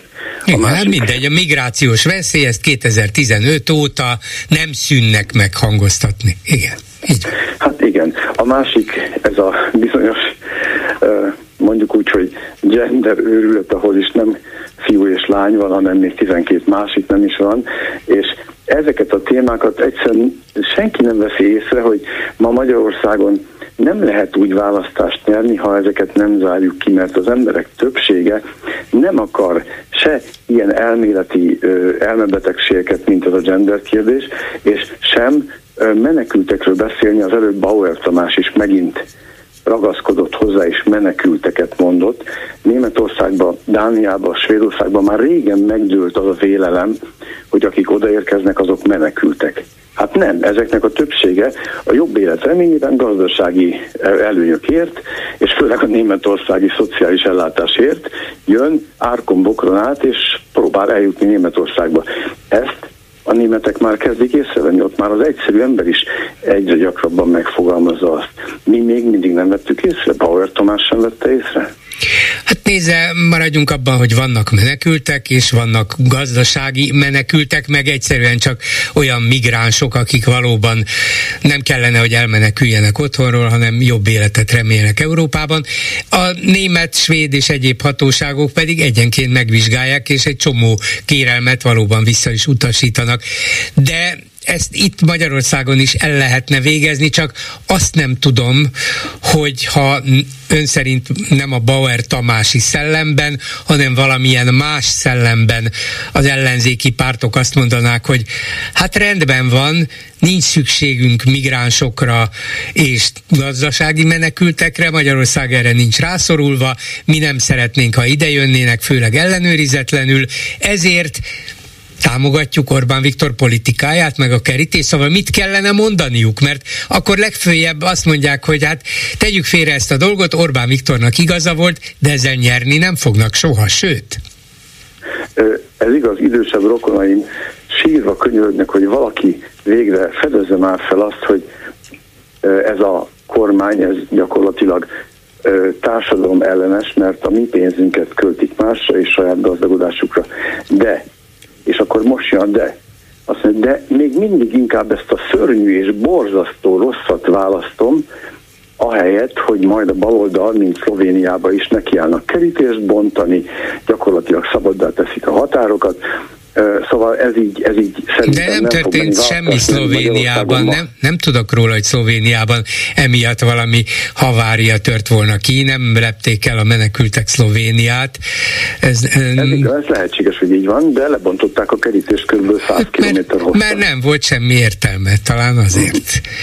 Na mindegy, szóval... És hát a magyar kerítés ide vagy oda, azért Magyarországon keresztül évente 40-50 ezer ember jut át Ausztriába, és érdekes módon a szlovák választások előtt 20-25 ezer ember jutott el a szlovák határra, hogy menedékjogot kérjen, és most meg, hát vége a választásoknak, megvan a Ficó kormány, megszüntették a készültséget, mert úgy látszik nem mennek arra, szóval igen, de ezt, ezt a magyar ellenzék hogyan tudja kihasználni, azon kívül, hogy azt mondja, hogy hát kérem szépen ezt a nyomorult kerítést is úgy játszák ki a saját politikai érdekeik javára, ahogy ahogy akarják, mi pedig ezzel szemben nem tudunk mit mondani. Hát sajnos be vagyunk szorítva, szeretnénk, hogyha ez emberibb és tisztességesebb módon történne, hogyha a menekültek valóban kapnának itt menedéket, amennyiben valóban vannak és biztos vannak, a többieket pedig hát vagy hazaküldjük, vagy valamilyen megállapodással tovább küldjük Nyugat-Európába. Szóval lehet ilyet mondani, de ettől nem lesz egyel több szavazójuk se. Hát ettől nem, de hogyha éppen nyomon hangoztatják, hogy uh, mi a korrupciót fülön csípjük, nem fogjuk uh, engedni, nem szeretnénk ilyen uh, őrületeket, amit Nyugat-Európában most megpróbálnak ide is áthozni ezt a bizonyos nemi kérdést, amit mondtam, mert ez nagyon irritáló az idősebb emberek számára. Na de hát itt nincs, és... nincs ilyen kérdés, ez itt, ez itt nem kérdés. Európában, meg Amerikában ez egyre nyilvánvalóbb lett, és biztos, hogy sok ellenfele is van, meg ellenzője is van, de Magyarországon hát ez itt, ez itt egy marginális kérdés, ezt a kormány fújta föl nagyra. Hogy kellene erre az ellenzéknek reagálnia? Szerintem le kéne másolni azt, amilyen módon és ahogyan a Fidesz választás nyert, legalábbis az alapelveket tekintve, de tudom, hogy ez egy bonyolultabb kérdés. Az előbb azt mondta, hogy Szlovákia határaihoz ugye egyszer csak megérkezett 25 ezer menekült. Hát e, ugye ezt tudjuk, hogy ez nem véletlen volt, ez, ez egy ez. irányított dolog, úgyhogy ez nem a kerítés hibája volt, hanem azért, mert ezt így szervezték. Igen, így igen, igen, igen. Úgyhogy Úgyhogy egész röviden az első témát összefoglalva szerintem azt kéne figyelni, hogy a Fidesz mivel nyer választásokat, és gyakorlatilag egyszerűen, tudja, van az, hogy ha nem tudok ellentenni, akkor az élére állok. Én értem, értem a gondolatmenetét, és egyet is értek önnel abban, hogy a Fidesz jól használta ki ezeket a valóban reális félelmeket és veszélyeket, mert a, az ellenőrizetlen migráns áradat az veszélyes, és ezzel valamilyen módon kezdeni kellene valamit, de a Fidesz a gyűlöleten kívül, meg a kerítésen kívül, ugye ezeket az eszközöket már lenyúlta az ellenzék előtt, tehát az ellenzék nem tudja azt mondani, hogy de én még inkább, én lövetni is fogok, ha hatalomra kerülök. Hát ilyet nem mondhat, nem tehet, pedig csak így lehetne ö, többet ajánlani, vagy többet ígérni a, a félelemben ö, lévő társadalomnak, hogy hát én, én aztán még azokat se engedném át, akik a Fidesz kerítésén átmásznak. Ugyanez érvényes a, a többi példára is, genderügyben. Hát én, én, meg, én megbüntetném a homoszexualitást, a Fidesz ezt nem mondja, de az ellenzék azt mondhatja, hogy hát én túllépek ezen, és még keményebb leszek, mert a magyar társadalom fél. De hát ezt nem tehetik meg sem emberileg, sem politikailag. Ezeket az eszközöket a Fidesz kisajátította, elvette az övék. Hát értem, azt mondja, hogy nem tehetik meg se emberileg, se ö, politikailag, attól függ, hogy mennyire nagyon akarnak választást nyerni. Mert ha nagyon-nagyon akarnak, akkor egyszerűen be kell fogni az embernek a szemét és orrát, és mégis megtenni azt, amit nem tehetnek meg se morálisan, se politikailag. Na mindegy. Ez, hát csak az, ez akkor ez lehet, hogy még rosszabb rezsim lenne, mint a mostani, nem? Hogyha még ezen is túl tenne. Ja, hát utána azért lehet ezen korrigálni egy kicsit, de mondom, van, aki ehhez jobban ért. Nem akarom az időt húzni, de az a másik téma, amit kértem, hogy lehessen, az egy, egy ilyen fájó hiányérzet van bennem már most nem tudom mióta. Három hónappal ezelőtt heteken keresztül nagyon nagy mély részvétel figyeltük ezt az izraeli Hamas gyilkolászást, amiről nagyon sokat beszéltünk önök is a Kubrádióban, stb. stb. Eltelt három hónap, és időközben most már ott tartunk, hogy 1200 izraeli áldozat helyett most már több mint 20 ezer palesztin, az egyik ismertségi körünkben lévő családnak a tíz éves gyereke, akinek fogalma se volt semmiről, az anyukájával együtt az izraeli bombázások következtében meghalt. Hát erről is ö, szerettem volna, hogyha megemlékeznénk a korrektség kedvéért, mert gondoljon bele, utoljára a Wehrmacht csinált ilyet Ukrajnába, hogy minden egyes partizánok által megölt katonáért tíz civil lakost végeztek ki. Hát most már De hát ez itt nem, nem kivégzés, az biztos, hogy nagyon sok civil hal meg, bizonyos értelemben igen, mindenképpen ártatlanul, mert, mert nem lehet, nyilvánvalóan nem lehet az egyébként mögéjük bújó Hamas terroristákat vagy fegyvereseket megölni, anélkül, hogy civileket ne ölnének meg. És igaza van, ezért az emberben fölvetődik az, hogy meddig van értelme ezt a háborút folytatni, mert hogy ezt a háborút a Hamas kezdte el, ez egyértelmű. De nem kellene valami értelmes és hát valamilyen határokat szabó célt kitűzni, hogy igen, meg akarjuk semmisíteni a Hamaszt, ennek érdekében megpróbáltuk elfoglalni az ő parancsnoki központjaikat, a fegyverraktáraikat, és így tovább, de miután látjuk, hogy ez sok ártatlan áldozattal is jár, ezért a céljainkat így és így módosítjuk, így fejezzük be. Ez, ezt mondaná józanul az ember, szerintem az amerikai kormányzat erre próbálja már hetek óta rávenni az izraeli kormányt. Nem tudom, hogy milyen sikerrel, de háború folyik, aminek igen sok ártatlan civil áldozata is van, ez biztos. Jó lenne, ha vége lenne, mert a Hamaszt teljesen megsemmisíteni biztos, hogy nem lehet. Hát erről van szó. Egyébként hallotta a mai Orbán nyilatkozatot, vagy kormány nyilatkozatot? Már megint szembe megyünk a fél, a, sőt, az, majdnem az egész világgal. Szinte minden ország, az ENSZ közgyűlés külön is és együtt is követelik a tűzszünetet, hogy Izrael fejezze be ezt a, ők úgy fogalmaznak, hogy ezt az emberírtást, tehát nem tudom, hogy igaz vagy nem. Erre mit nyilatkozik a magyar kormány? Mi elítéljük a délafrikaiak Izrael beperelését emberiségi vagy emberiségi igen, igen, igen. miatt, stb. stb. És mi kiállunk Izrael önvédelme mellett. Önvédelme mellett? Meddig? Hol? 20 ezer Igen, ember? Ez, ez egy jó kérdés, hogy meddig tart az önvédelem, de az alaphelyzet tényleg az, hogy ezt a háborút a Hamas indította, 1200 igen, ember igen. ártatlan megölésével.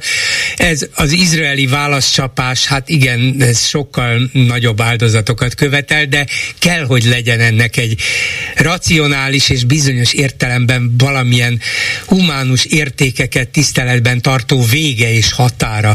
Én remélem, hogy lesz is, mert Izraelnek is az az érdeke, hát nem, nem törekedhetnek arra, hogy, hogy az utolsó eh, az utolsó hát, Hamas terroristát is elérjék, mert nem lehet. Ez lehetetlen. És akkor, és akkor az utolsó kérdés.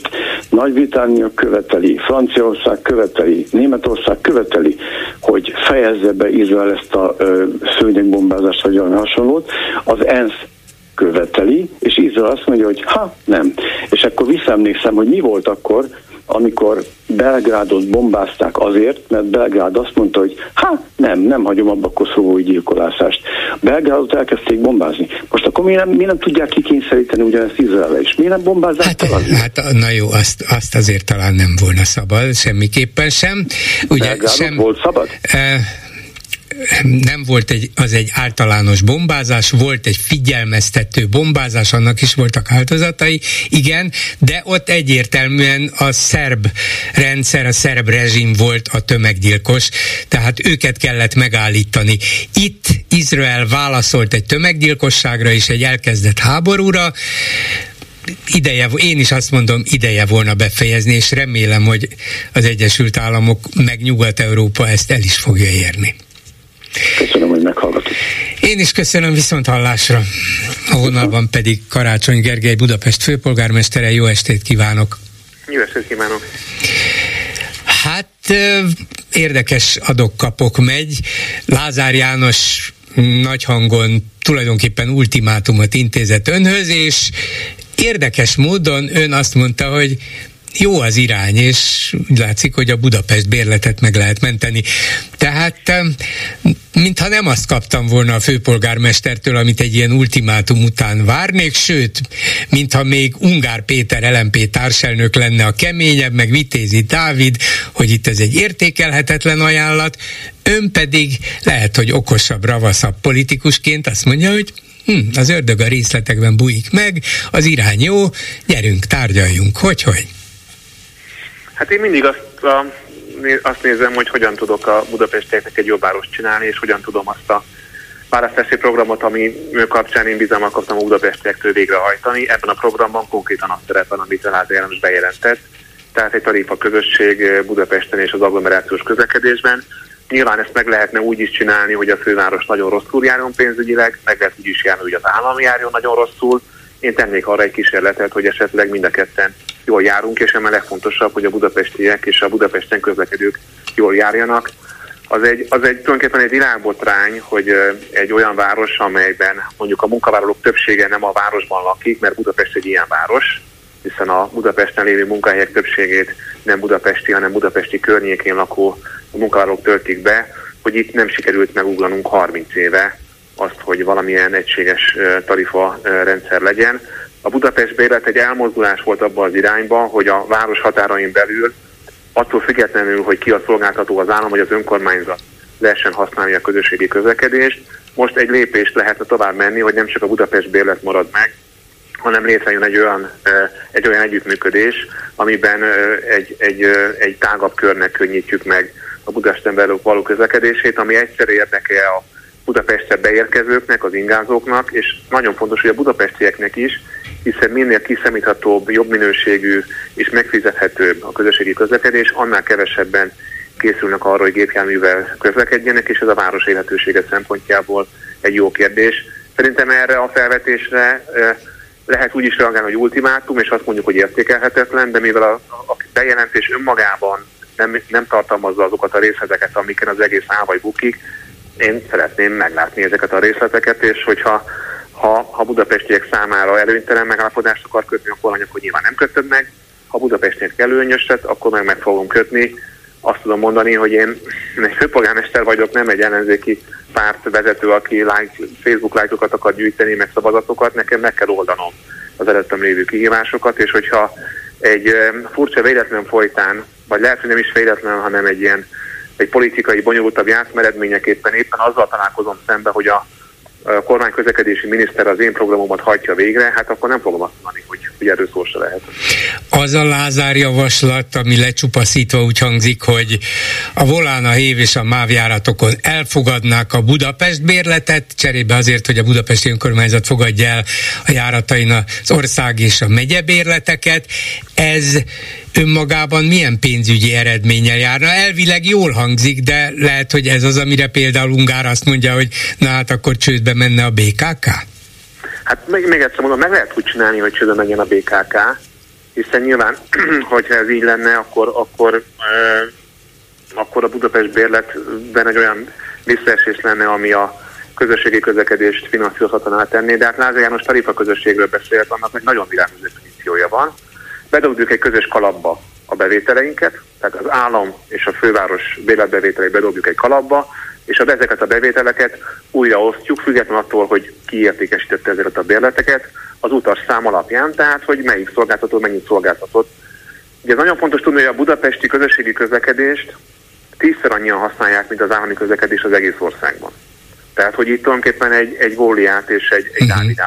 hát Ebből következően a főváros nem is járhat jó, rosszul egy ilyen tarifa közösséggel, mert ha bedobják a, a, az összes pénzt, akkor ebből az következne, hogy a fővárosnak kell természetszerűen jobban járnia, nem? Éppen hát ezért, hát nem mert sokat... járnia, hanem a, a szolgáltatást... Tehát az szolgáltatás arányosan jó, kapná meg, akkor, akkor, akkor tulajdonképpen stimmel a dolog, mert a főváros megkapja azt, ami jár neki, ki, hiszen sokkal többen használják. Erre megy ki a játék, vagy ön erre próbálja helyezni a hangsúlyt, ezt próbálja elérni? Természetesen, és egyébként azt gondolom, hogy, hogy, hogy nem csak az, tehát hogy mondjam, sajnos teljes joggal úgy, úgy éljük meg a, a politikai vitáinkat, hogy valaki vesz és valaki nyer. De ebben az esetben, hogyha sokkal több ember száll át a közösségi közlekedésre, sokkal többen veszik meg ezeket a bérleteket, olyan helyzet is előfordulhat, amiben nem csak, hogy közpolitikai értelemben járunk hogy többen közösségi közlekedés használóvá válnak, hanem abban az értelemben is, hogy több egybevétel érkezik. Tehát én egyáltalán nem tartom összeegyezhetetlennek mondjuk a, a kormány oldal, és itt igazából nem is a kormány, hanem az állami közösségi közlekedési szolgáltatók, a Volánbusz, a MÁV és a, és a HÉV érdekeit, a főváros érdekekkel. Tehát elvileg lehet olyan megállapodást kötni, ami jó mindenkinek, és lehet olyat is kötni, ami nagyon rossz a fővárosnak ilyet nyilván nem fogunk kötni, de önmagában a felvetés az egyáltalán nem abszurd. Valójában az az abszurd, hogy ez a felvetés miért nem érkezett meg már 30 éve, és nem tudtuk meglépni azt, ami, ami most ebben a bejelentésben, vagy ebben a furcsa politikai képlékeny helyzetben benne van, mint megoldás. Én nem állítom, hogy ez mindenképpen jól fog sikerülni, de ha végre egyszer kinyílik egy ajtó, amin, amin el tudunk, át tudunk lépni egy, egy jobb közösségi közlekedési színvonal felé, akkor én nem fogom rácsapni az ajtót, még Lázár Jánosra sem. Azt mondja Lázár, hogy ez egy marha egyszerű ajánlat. A fővárosnak van részletesen kidolgozott terve, hogy na, akkor ezt a marha egyszerű ajánlatot kidolgozva tessék elolvasni, itt van nekünk, szerintünk mindenki jobban járna vele. Van ilyen, amit elő tudnak terjeszteni? Hát valójában azt kell mondjam, hogy csak a fővárosnak van, és ez, ez nem, ne, ne, ne, ne tekintsék nagy képviségnek.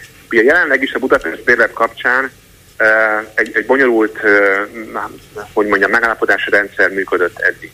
Ebben egyébként a fővárosi önkormányzat azokat az utas kilométereket, amelyeket a HÉ vagy a Volánbusz vagy a MÁV teljesít Budapesten, mi ezeket a kilométereket kifizetjük a kormánynak.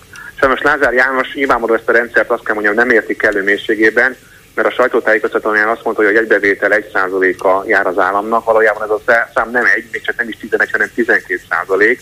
Ezt onnan tudjuk, hogy a BKK-nak rendkívül részletes utas számai vannak arról, hogy a Budapesten közlekedők milyen arányban használják az állami szolgáltatásokat.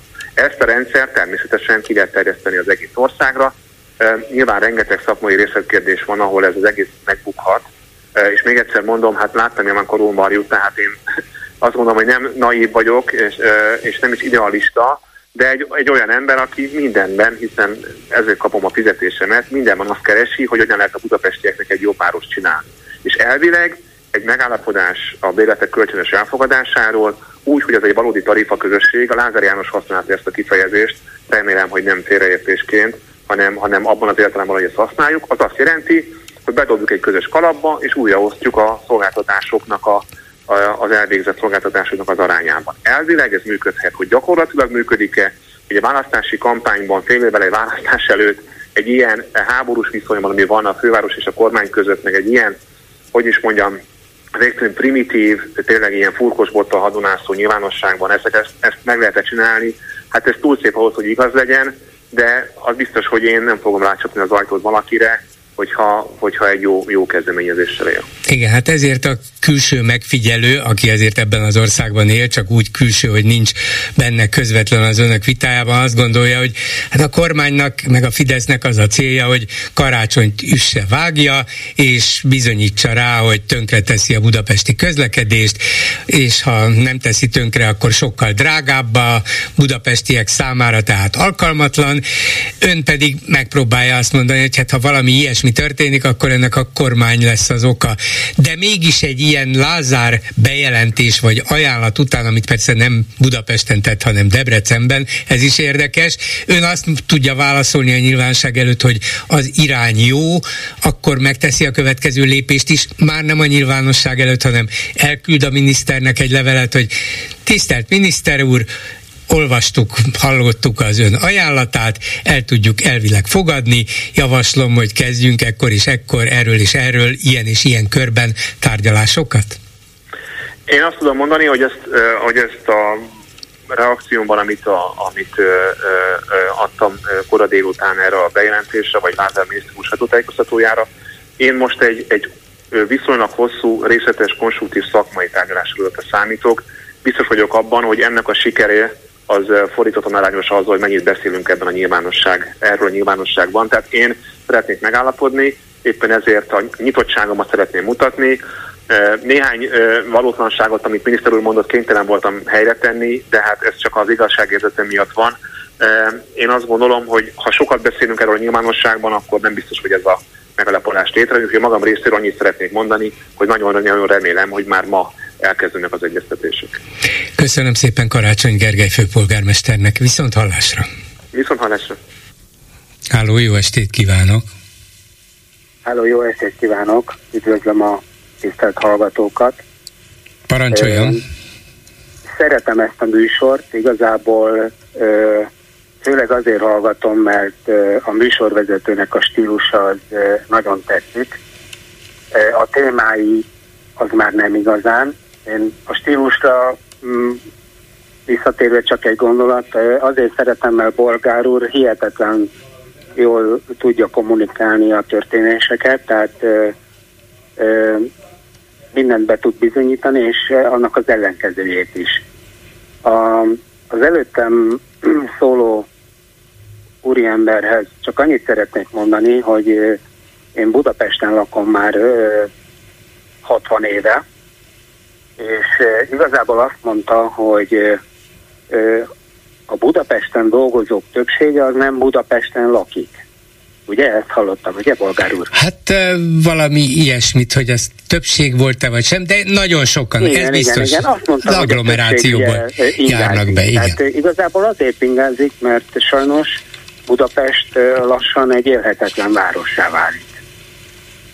Igazából, ha csak arra gondolok, hogy a 13. kerület széléről kijutni a városból, az most már lassan napszaptól függetlenül annyi időbe telik, mint hogyha a város szélétől lemennénk Balatonra. Tehát egy olyan 45-50 perc. De igazából nem is erről akartam beszélni. Ja, csak annyit hadd jegyezzek meg ehhez, hogy Igen. azért egy 1 millió 700 ezeres városban máshogy se könnyű a közlekedés, akárhova néz a világon. Egyszerűen ilyenek a városok, a közlekedés nem könnyű, és gyakorlatilag mindenkinek van autója. Ez pedig elvileg gyorsabb, de gyakorlatilag lassabb közlekedést tesz lehetővé. Igen, hát mondjuk ilyen város is elég kevés van, ahol egy három sávot leszűkítenek egy sávra az autósoknak, ugye mert egy buszsáv marad, egy biciklisáv, biciklis alig megy rajta, tehát gyakorlatilag autóval nem nagyon lehet közlekedni a városba. De hát, ha valaki mondjuk vidékre akar menni, az mégiscsak autóba kell ülni. De alapvetően nem ehhez szerettem volna hozzászólni, hanem nem vagyok elkötelezett egyik párthoz sem, illetve inkább ebből a mostaniból kezd egy picit sok lenni, ugye, mert ennyi év kormányzása után az, az sok, megcsömörlik az ember. És Európából nagyon-nagyon sok megcsömörött ember van, és amikor néha, vagy elég sűrű ez a politika bejön a baráti köröm beszélgetései során, egyszerűen az merül föl, hogy nincs kire szavazni. Tehát tulajdonképpen az, hogy nincs kire szavazni, ez nagyon-nagyon jól bemutatja a két pártnak a, a masszív támogatottsága. Mert uh-huh. az embereknek a többsége az vagy nem megy el szavazni, vagy pedig ha elmegy, akkor ott rajból is egy olyan pártra szavaznak, aki kifigurálta akár az ellenzéket, akár a kormányon lévőket is, tehát gyakorlatilag egy pár napja volt egy hölgy, aki a civil szervezeteket Ha egy kicsit közelebb tartaná a telefonját, mert igen, kezdett, igen, igen, igen jobb, most jobb lett. Egy hölgy, aki eredményezte, hogy a civil szervezeteket háttérbe szorítják. Szerintem milyen igaza van, mert ha lenne egy hiteles ö, ember, aki megfelelő kommunikációval ö, tudná ezt a réteget képviselni, tehát akik nem mennek el szavazni, akiknek mind a két oldalból, ö, hogy is mondjam, már sok, már valami, valamiért az elején jól hallottam, most egyre kevésbé. Nincs, nincs valami változás hát, a pozíciójában? Ugyanúgy tartom a telefon, tehát alapvetően eddig valamennyire lehetett Hát most is lehet valamennyire, csak most már a valamennyire a legjellemzőbb hát kifejezésre. Igen, egy picit most jó. Ha egy kicsit erősebben, hangosabban beszélne, vagy közelebb tartaná a szájához a telefon, jó, talán jobb lenne. No. Tehát igazából azt akartam Igen. ezzel mondani, hogy egy az, hogy negatív kommunikációval nem lehet eredményt elérni, és a, a műsorban nagyon-nagyon sok a negatív uh-huh. kommunikáció. Tehát alapvetően tudom, hogy ki az ellenség, de negatív kommunikációval nem lehet. Értem, szóval meg kéne mondani, hogy na jó, ezekből elegünk van, megcsömörlöttünk, értem, de... Ezt mindenki hely, tudja Igen, igen, de ezt helyette tudja. ezt és ezt, így és így, ezekkel is, amazokkal kéne, értem, szóval valami pozitív ajánlatot vagy ajánlatokat vár. Igen, de de ez a nomenklatúra, aki most van, meg aki régen volt, ezek, ezek nem, ezekkel nem lehet semmit csinálni, higgyel és az embereknek a többsége egyetért, amit én most mondok. Lehet, hogy most nem tudok egy, egy hiteles közvéleménykutatást elmutatni, és Val- valami mégis, valami furcsa van mégis, mert nagyon, nagyon ingadozik a hangerőssége. Jó, azt értettem a szavaiból, hogy, hogy nincs, nincs igazán hiteles és elfogadható ember, hogy ezek, akik vannak, leszerepeltek, de hát a kétfarkú kutyapártnak a sikere azt mutatja, hogy bár szerintem senki nem gondolja, hogy Kovács Gergő legyen, vagy lehet a következő miniszterelnök, szerintem ő sem, de mégis valamiért elismerik az ő sajátos és eredeti működésüket hát igen, és reakciójukat. Ugyanez volt Ukrajnában, senki nem gondolta volna egy a következő miniszterelnök Hmm. Ne, ne haragudjon, de tényleg be kell fejeznünk, mert most már szinte nem hallom azt, amit mond. Jó, rendben, minden Jó, jót kívánok. Köszönöm, viszont hallásra. Jó estét kívánok, halló! Halló? Igen, parancsoljon. Jó estét kívánok! Az elő, nem ez, ez az a hozzászólóhoz, hanem a karácsony előtti hozzászólóhoz szeretnék hozzászólni, Igen. mert nagyon eltér a véleményem. Először is az, az izraeli és arab háború kapcsán, a Hamász háborúval kapcsán. Igen. Először is Izrael a keresztény világot is védi. Mint tudjuk, az iszlámnak mindenki ellenség, és mindenkit meg kell ölni, aki nem Allahban hisz. Hát az, iszlá, most, az iszlám egy erőszakos ágának mindenki ellenség, de azért nem minden iszlám vallású, vagy iszlám állam a keresztény világ ellensége. A, az erőszakos most, palesztinok, azok, nézem, az más azért kérdés. ezt már bizonyították, hogy nem a Hamász gyújtott fel keresztény templomokat, hanem maguk az iszlám emberek. Tehát nagyon könnyen fanatizálhatók, mint tudjuk. Azt is tudjuk, hogy ott a fejlődési szint messze elmarad a civilizált világétól. Tehát abban az iskolában, az iskolákban elsősorban a Koránt oktatják, talán a matematikát, hogy tudjanak kereskedni, de én még nem hallottam őszintén szólva, de javítson ki, ha tévedek, hogy sok arab Nobel-díjas lett volna az Arafat béke Nobel-díján kívül, amit ugyan eléggé lejárattak ezzel a megajándékozottal, mármint a béke Nobel-díjat lejáratták. Ez az egyik. Tehát azzal, ha a keresztény világ most a, az arab világot támogatja, az iszlám világot, azzal a saját jövendőbeli gyilkosait támogatja, mert ha a sikerülne véletlenül a zsidóságot kiírtani, akkor a következő lépcső természetesen a kereszténység. Na most a kereszténység, mint tudjuk, a zsidóságból származik javarészt, ezért én ezt úgy szoktam hívni, hogy a keresztények, illetve hogy a zsidók gyakorlatilag ős keresztények, mert a kereszténység ősei, de ez most nagyon elvontam, mondtam. A másik gondom, hogy a fiatalember nem figyelte, hogy amikor megtámadták az 1200 embert és meggyilkolták őket, akkor a kázai övezet összes lakója öröm újongásban tört ki, amikor a csecsemőt berakták egy kemencébe, és elemenen sütötték meg, mindenki újongott. Amikor azt a német lányt, kislányt kegyetlenül lefejezték, és meg szégyenítették és megalázták. Hát ott mindenki boldog örömmel nézte, hogy hogyan hurcolják végig a szerencsétlen hulláját.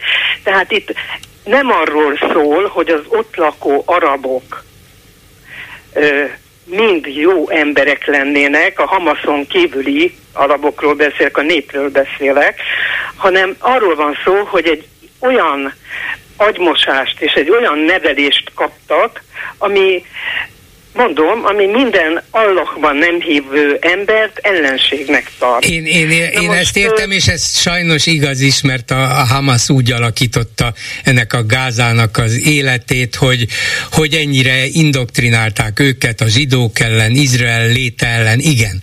De ettől, most, me, ettől még nem az a válasz, hogy hát akkor miután minden palesztin, legalábbis a gázai övezetben Izrael ellensége, akkor leszámolunk mindenkivel. Ezt Izrael sem mondja, Izrael nem sem is akarja, gondolja, hanem nem is gond, nem maga is, akarja. jól mondta, hogy elbújtak, annyira elbújt a, Mögéjük, a terrorista igen. szervezet a nép között, hogy nem lehet már megkülönböztetni. Igen.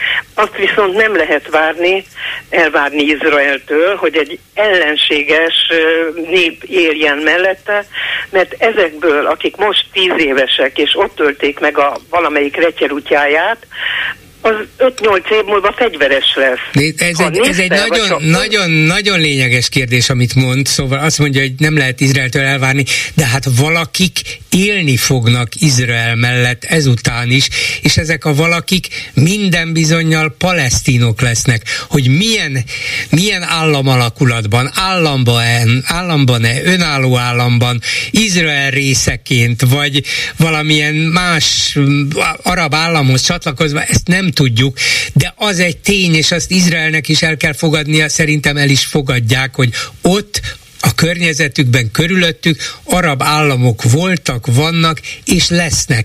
És ezek bizony sajnos gyűlölik Izrael, de éppen ezért kellene a lehető hát leghamarabb ezt a háborút befejezni úgy, hogy Izraelt ne fenyegesse egy újabb támadás, de hogy ne legyen még nagyobb a gyűlölet. Ki az, akinek, aki ennek a felelősségét magára tudja hát, vállalni? Ezt nem tudom. Ez az európai kérdés. országok biztos nem, az ENSZ biztos nem, és mondom, hogy ahelyett, hogy támogatnák és segítenék, mert a kereszténységet is védik ezzel, helyette inkább az ellenségének adnak segélyt, küldenek fegyvert, küldenek pénzt, mint hallottam, nem, maga hát is fegyver, fegyvert nem küldenek nekik, csak azt akarják, vagy azt követelik, hogy Izrael fejezze be.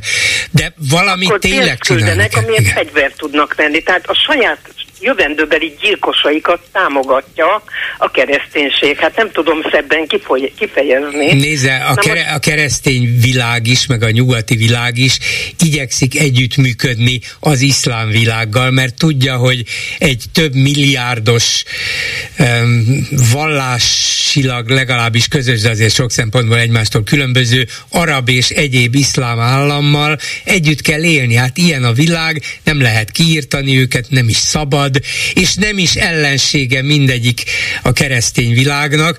Az együttélésnek a formáit és módszereit kell megtalálni. És ez Izraelre is vonatkozik, a nyugatra is, Amerikára is. Nehéz kérdés, nem mondom, hogy megvan a válasz, csak valahogy együtt kell élni. Hát nincs meg a válasz, de ami szintén elgondolkoztató, mert végül is az iszlám sem egységes, ahogy maga mondta, hogy érdekes, hogy egyik arab állam sem óhajtja befogadni a saját Hát vallásilag igen. hozzájuk tartozó embereket. Így van. Tehát itt az volna a megoldás, hogyha befogadná, felosztanák maguk között, de egyiknek sem kell. Én mindenkinek javaslom, olvassa el, az, azt hiszem, hogy a Zöld Herceg ö, filmnek, most nem tudom mi a könyvbeli címe, de egy nagyon tanulságos és nagyon érdekes. Fanatizálható nép pont azért, mert többségében tudatlan, mert tudatlanságban tartják. Ott még mindig az van, hogy a nőt, a leányt, ha ha, ha, ha félrelép férjhez meneted előtt meg kell ölni, tehát ott még mindig ilyen, ilyen nem is tudom, barbár Biztos hogy, vannak. van, biztos, hogy vannak ilyenek is, csak minél tovább tart ez a háború, minél több áldozattal, annál könnyebben lesznek és maradnak fanatizáltak azok, akik ennek a tanúi voltak és elszenvedői, és ezért kéne megtalálni lehetőleg minél előbb valamilyen életképes módusz vivendit hogy együtt lehessen élni, kidolgozni valamit, hogy, hogy ne fenyegesték és ne fenyegethessék Izraelt, illetve, hogy ők is el tudják fogadni, hogy Izrael él, Izrael létezik, Izrael megmarad, és nekik is van, vagy lesz valamilyen lehetőségük saját országban, saját társadalomban Még azt élni. is hozzá kell adni, hogy Izraeltől kapták az áramot, a vizet, a munka lehetőségeket. Persze, igen, igen. És ezt így köszönték meg. Igen, hát egy, egy tragikus, tragikus helyzet, tragikus múlttal és jelennel, és azon csak arra lehet gondolni, és nyilván minden józan ember ezt gondolja Izraelben is, hogy igen, ennek a szörnyű háborúnak a kirobbantásáért a Hamas a felelős, és meg is kell őket büntetni, meg is kellett, hogy ezt ne próbálják meg legközelebb, de ez nem megoldás, hiszen nem lehet kiírtani, és nem is szabad a Gázában élőket, valamilyen együttélésnek a formáját kell megteremteni. Igen, például, ha az arab államok befogadnák őket, ez egy megoldás, ezt csak én mondom. Hát ez is lehet egy megoldás, és nyilván még úgy is elképzelhető ez, hogy azokon a területeken, ahol most a palesztinok élnek, Cisjordániában és mondjuk a Gázában, csak valóban se Jordánia, se Egyiptom nem akarja, Nem a, akarják a, a befogadni, már indoktrinált és szélsőséges palesztinokat befogadni, ez igaz. Így van, mert nekik is nem hiányzik, hogy a saját ellenségüket és a saját gyilkosaikat öleljék a keblükre. Ez ugyanúgy nem várható el, ráadásul hiába unokatestvérek, mégsem, vagy féltestvérek, mégsem várható el a zsidó államtól sem. Igen. Hát éppen ezért a világ egyik szinte legmegoldhatatlanabb problémája, de mégis próbálkozni kell vele, hogy meg lehessen oldani. Köszönöm szépen, asszonyom. Köszönöm, hogy meghallgatott. Én is, viszont hallásra. Viszont hallásra. Háló, jó estét kívánok! Jó estét kívánok, tiszteltem, Bolgár úr. Ugyan témához szeretnék hozzászólni. Itt pár hallgatóval, előbb egy pár telefonával volt egy úri ember, aki hát elég, elég érdekes cinizmussal.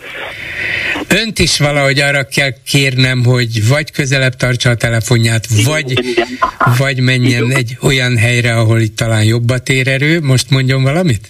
Most jobban Talán igen, azért folytassa és kiderül. Jó. Én nem szeretnék itt rontani senkire, a szörnyűségeket látom. Én voltam, mert szeretném idézni, ön bizonyára tudja ki volt, a fiatalabbak valószínűleg nem, talán pár mondatban. Azt, mondaná, azt mondanám, hogy megpróbáljuk újra felhívni, jó? Mert itt valamiért ez a vonal nagyon bizonytalan. Addig Lőrinc Csaba elmondja, hogy mi van a Facebook kommentelők között, bár van egy következő hallgató is, de Csaba hallgatlak. A hallgatót pedig kérem, hogy várjon türelemmel egy-két percig. Igen. Szia Gyuri, köszöntöm a hallgatókat. Egy komment megragadta a figyelmemet, de ezt nem tudom kontextusba helyezni. Orbán Viktor Magyarországon létrehozza az internacionalista munkásosztályt ezt, hát nyilván arra céloz, hogy már 120 ezer külföldi vendégmunkás dolgozik Magyarországon. Igen, de ugye az egészben tényleg az a paradox, hogy annyi, annyira, annyira igyekeztek meggyűlöltetni az idegeneket, a külföldieket, akik elveszik a magyarok munkáját, hogy ehhez képest szép csendben behoznak 120 ezer embert. Nem csoda, hogy sokan felhúzzák a szemöldöküket, hogy ezt most akkor így most hogy? És a, a nyilvánvaló következmények, az esetleges következményeket hogyan fogják lekezelni, például az ellenséges viszonyt, ami miatt hát, kialakult. Nyilván Gyurcsány hibásnak, ez egyszerű. Na hát. Karácsony várja a részleteket. Lázárt ismerve azok nem a fővárosnak lesznek kedvezők. Feladatul kaphatta az önkormányzati választásokig dőljön be Budapest költségvetése. Úgyhogy a polgit lehessen hibáztatni, alkalmatlan. Pedig nincs, nincs ből fizetni nem lehet. Aztán egy másik gondolat. Mekkora a javaslat, hogy az ellenzék, ha nyerni akar a választásokon, akkor meg kell figyelni azt, hogy mit csinál a Fidesz, és azt le kell másolni, esetleg jobban kell művelni. Ez, mint hogyha az országgyűlési választásoknál próbál, próba szerint jelentkezett volna. Hát volt, voltak legalábbis ilyen elképzelések, talán politikusok részéről is, de túl teljesíteni, vagy túl licitálni a Fidesz nem lehet, úgysem. Aztán egy kérdés, hogy annak kell szobrot állítani, aki a rendőrök ellen ö, fellázadt? Hát, hogy a törvényes rend szerint, és a, a rendőrök felszólítását nem fogadta meg, szóval nem tartotta be a szabályokat, és rendőrökre támad. Hát ugye nem véletlenül lőttek a rendőrök, nem csak azért, mert, mert úr, Gyurcsány elrendelte, hogy kilőni a tüntetők szemét, hanem volt egy masszív, többezres tömeg, amelyik nem volt hajlandó békésen viselkedni, rátámadt a rendőrökre, igen. Aztán még egy gondolat. Szerbia EU tag akar lenni, de nem fogja vissza a migránsokat. Orbán pedig támogatja Szerbiát. Érdekes párhuzalmat megint csak. Igen, valamilyen titkos megállapodás létezik közöttük, ez biztos. Most ennyi lett volna a Köszönöm szépen, és akkor hallgató a vonalban, hogy az előző vagy a következő, ezt nem tudom. Igen, halló. Hello, az előző jó estét kívánok, igen. most jobban hallani? Most jobban, igen. Köszönöm szépen. Szóval uh, hallottunk már nagyon sok véleményt, uh, láttuk, tapasztaltuk a barbárságot. Uh, én Golda Meyertől szeretnék idézni két uh, gondolatot. Ugye a fiatalabbak már bizonyára nem tudják ki, ő, ő 1898-ban született Kievben, és 1969 és 74 között Izrael első miniszterelnök asszonya volt. Talán jellemző lehet rá, sokat elmond, ha Ben Gurion idézzük, az első izraeli miniszterelnök, David Ben Gurion, aki annak idején azt mondta, hogy Gold az egyetlen férfi a kormányomban. Most ennek a Golda melynek volt két mondása. Az egyik, az konkrétan a hatnapos háború utáni eufóriában jelentette ki, hogy addig nem lesz béke, ameddig az arabok jobban gyűlölnek minket, mint amennyire saját gyerekeiket szeretik. És volt egy ehhez hasonló is, mi szerint nem azért haragszunk az arabokra, mert megölik a gyerekeinket, hanem azért, mert arra kényszerítenek, hogy megöljük a gyerekeinket. Bolgár úr, köszönöm szépen, ennyit szerettem volna mondani. Viszont hallásra. Köszönöm, viszont hallásra. Háló, jó estét kívánok! Halló, Itt vagyok. A én vagyok, ugye? Igen, tessék. Akkor csak nagyon gyorsan ehhez az Izrael-arab témához szeretnék hozzászólni, mert ez a, ez a hölgy meg nagyon-nagyon felidegesített. Ennyi ostobaságot, amit mondott, és hihetetlen, hogy ilyen borzasztó sztereotípiákban hívő és ezeket terjesztő emberek vannak. Egészen, tehát nem, nem értem, hogy hogyan lehet ezt így felvállaltan elmondani.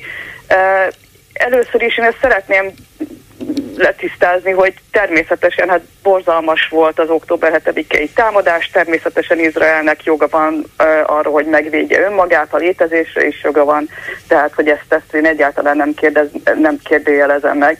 De hát azért az ilyeneket mondani, hogy így köszönték meg a palesztinok Izraelnek azt, hogy ellátták őket árammal, meg ilyesmik, hát azért nézzük meg a történelmet, hogy mi történt ott korábban. Hát ez nem úgy történt, hogy Izrael ott teljesen békében ő csak segíteni akarta Izrael a palesztinokat évtizedek óta, és hát azok meg itt állandóan gyűlölködnek és penekednek ellene. Hát izraeli telepesek meg Izrael maga, tehát Izrael ország kormányai által támogatott telepesek palesztinokat gyilkolnak évtizedek óta, elűzik őket onnan, ahonnan ők laktak, az őseik földjéről, elveszik az ő vagyonukat, a házaikat, a földjeiket. Hát, de bocsánat, de hát itt csoda ezek után, hogy természetesen ez mi nem menti fel a Hamászt, egyáltalán nem, tehát ez nem, nem, nem magyarázat semmire, de hát azért nem lehet azt mondani, hogy, hogy, a, hogy az arabok azok ilyen egy borzasztó, szörnyű népség, akik mind fanatizál, fanatiz, fanatikusok, és, és, és nem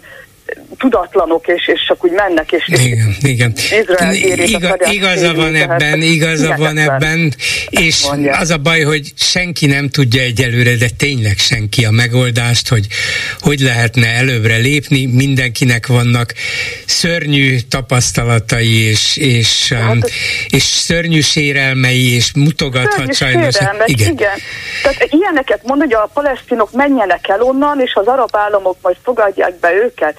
Hát miért elmenjenek a hazájukból az őseik? Nem, nem itt valószínűleg arra, arra, arra hát céloznak, elnézést. hogy az általuk lakott területek tartozzanak mondjuk Egyiptomhoz vagy Jordániához. Na de, hát de ez is csak, kérek, hát ez hogyan? Ez miért, hát, és ennyi erőben miért nem tartozik Izrael területe Palesztinához? Tehát, hogy már tényleg nem lehet ilyen, tehát ezzel most persze megint nem, nem azt mondom, hogy Izrael nem létezhet, de hát hogy lehet ilyen hülyeségeket mondani? Nem, nem tudjuk ezt most bocsánat, ezt most nem tudjuk Köszönöm. befejezni, de szívesen folytatom önnel holnap, jó? Csak ma már nem lehet. Köszönöm szépen, viszont hallásra.